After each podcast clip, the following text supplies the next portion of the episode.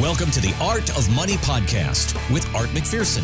Thanks for listening to the Art of Money podcast, artofmoneyradio.com for more information or to schedule that initial consultation. Appreciate you subscribing. Now, let's get to the show. As the NFL playoffs continue, bookies.com released some of the numbers of what it costs to attend football games this season.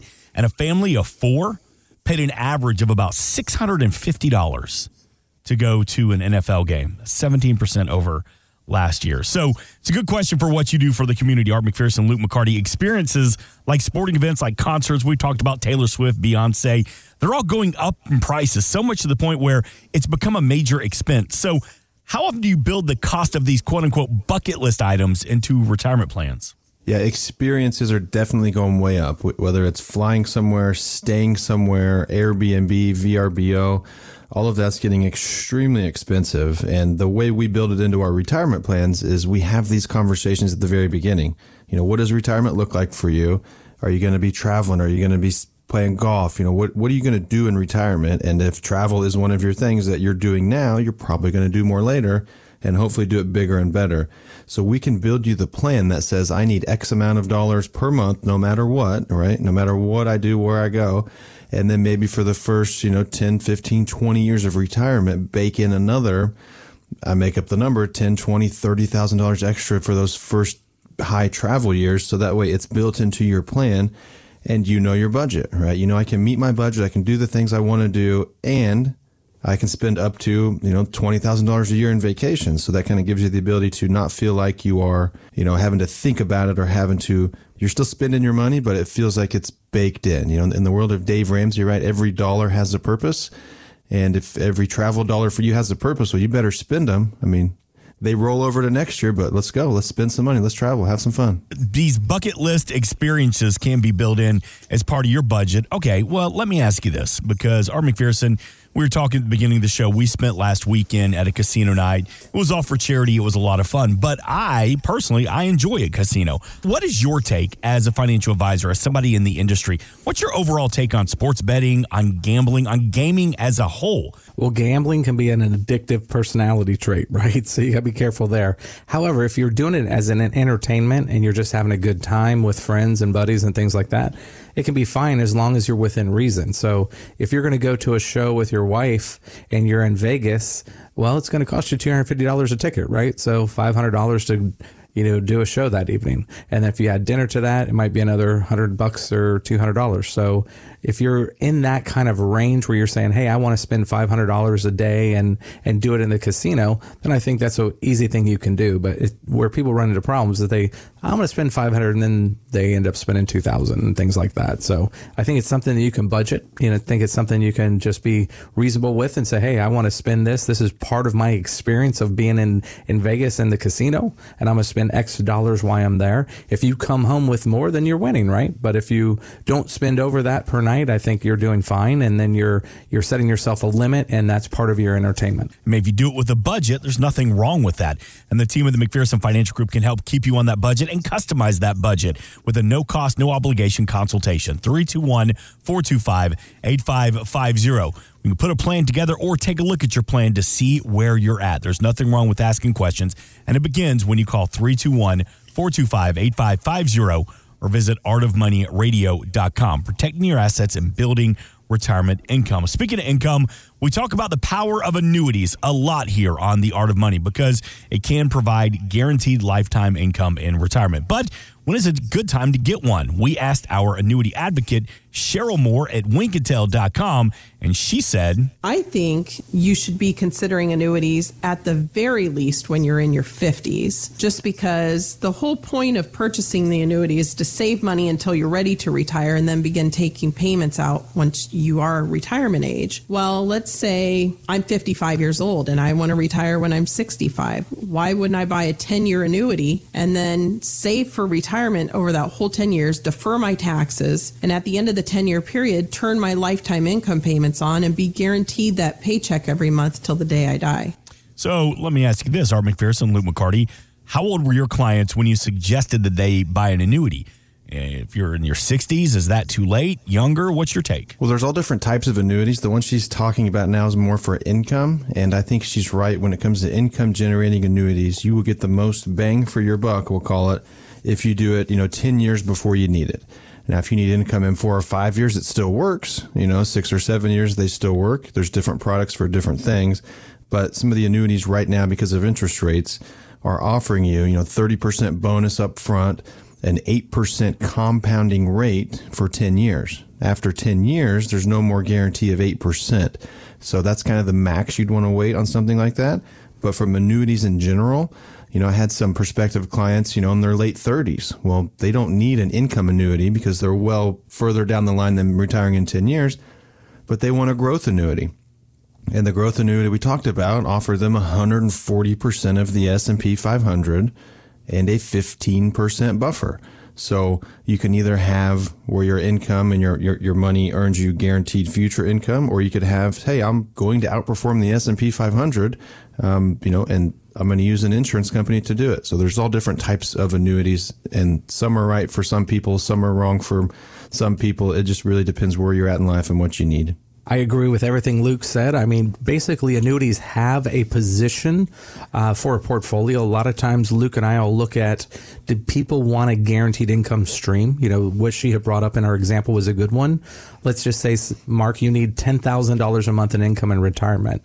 And if you could have $5,000 a month guaranteed because of annuity payments to you, would that be something you'd want to do? And a lot of times Luke and I will have those kind of discussions with our client. Here's what you need. How much of that would you like it to be guaranteed? Um, and that's where an annuity really fits in that scenario you just have to be careful with annuities. Annuities can have fees inside, and you want to make sure you know what those fees are. And they also have what we call gotcha clauses, right? So you've got to keep your money in them for a period of time.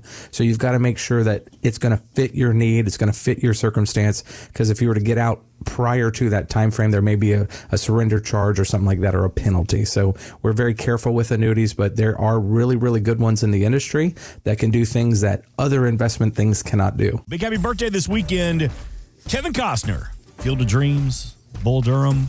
His divorce last year made headlines when his ex refused to move out of their house, and she demanded almost two hundred and fifty thousand a month extra in child support. There was a lot of back and forth that made the headlines. It was pretty ugly. They, the divorce was finally finalized back in September, but you know, for you, Art McPherson, Luke McCarty, what y'all do for the community, divorce, it's a reality for 50, 50% of adults. So when things get messy in a marriage, what are your obligations as a financial advisor? Yes, unfortunately, this happens, and it happens all too often. I mean, fifty percent is a coin flip. So um, I do, but maybe I don't. Right? That sounds horrible. Sorry, Stacy.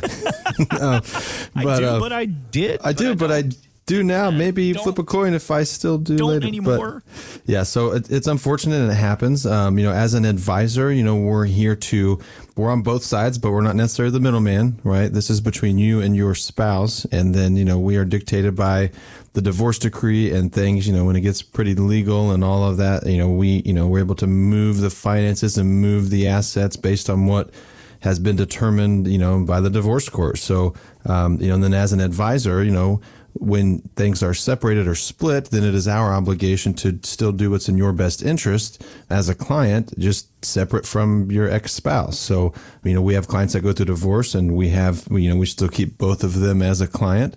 We try not to invite them to the same events, but, um, you know, certain things like that happen and it is unfortunate. And, you know, we're still here and we can still be part of your team, even if that's happening or if that's happened to you we're here as a sounding board and we will always do what's in your best interest. Yeah. And one of the things that's so hard about divorce, Mark, and you know, I've been through that, so I can speak to it, is it's the worst time in your life and it's going to be the, one of the most emotional things you ever go through. So you're at a point where your stress is super, super high and you have to make a really, really important financial decisions. So our clients that go through that process, we are there to help them walk along that because they need sometimes they just need that extra person on the phone to make sure that things are clear, things are transferred properly, and it's kind of you know help guide you through that process because it just can be absolutely overwhelming when everything else in your life is kind of coming crashing down. We want to be that uh, person to help pick you up and help you guide through that process because it's in our industry we have a lot of important technical information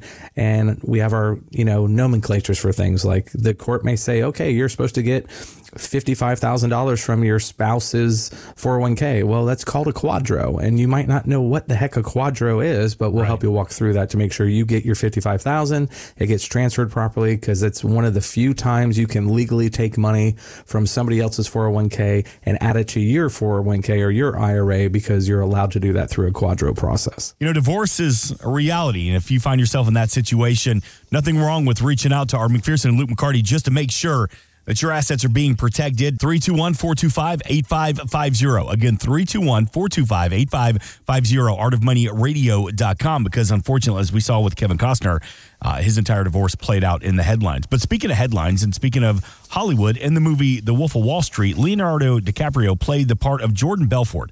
And after 22 months in prison, he is out. And he even wrote a book about his experiences called The Wolf of Investing.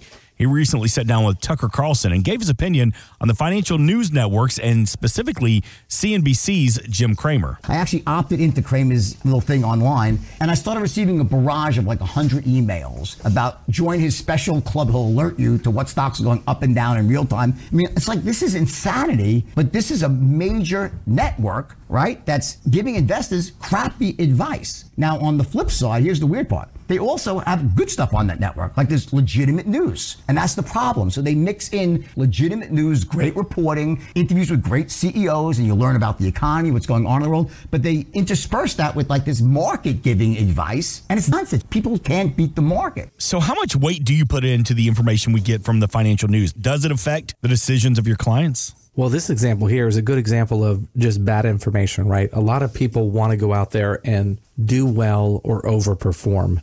But most of the time, when Luke and I look at somebody's portfolio, they're not keeping up with just the regular indexes, right? So the S and P, the Dow, the Nasdaq, whatever you want to look at. So if you're you're reading a periodical or you're reading something that says, "Oh yeah, you can outperform the market by 20%, 30%." I think that's true what the guy said, you know, that be very very wary of that because you're talking about um, somebody who's promising, you know, overperforming because you're using their wisdom or their knowledge or their expertise.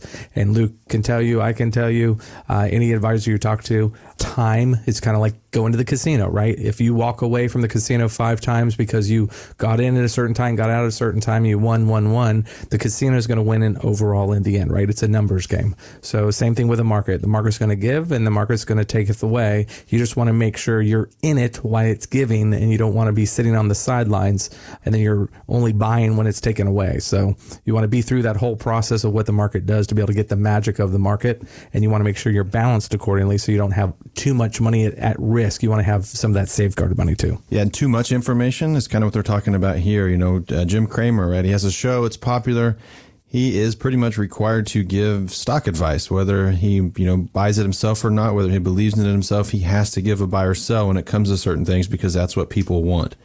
And these news networks, right? They have shareholders, so they have to put out information that people want to watch, so they can sell ads and, and commercials and things like that. So when you're looking at these outlooks for the year, when people put a price target on the S and P 500, for example, it's always wrong right? Last year, everybody said the market was going down, it went up, right? Two years before that, everybody's just seemingly wrong as, you know, when it comes to the outlook of the markets.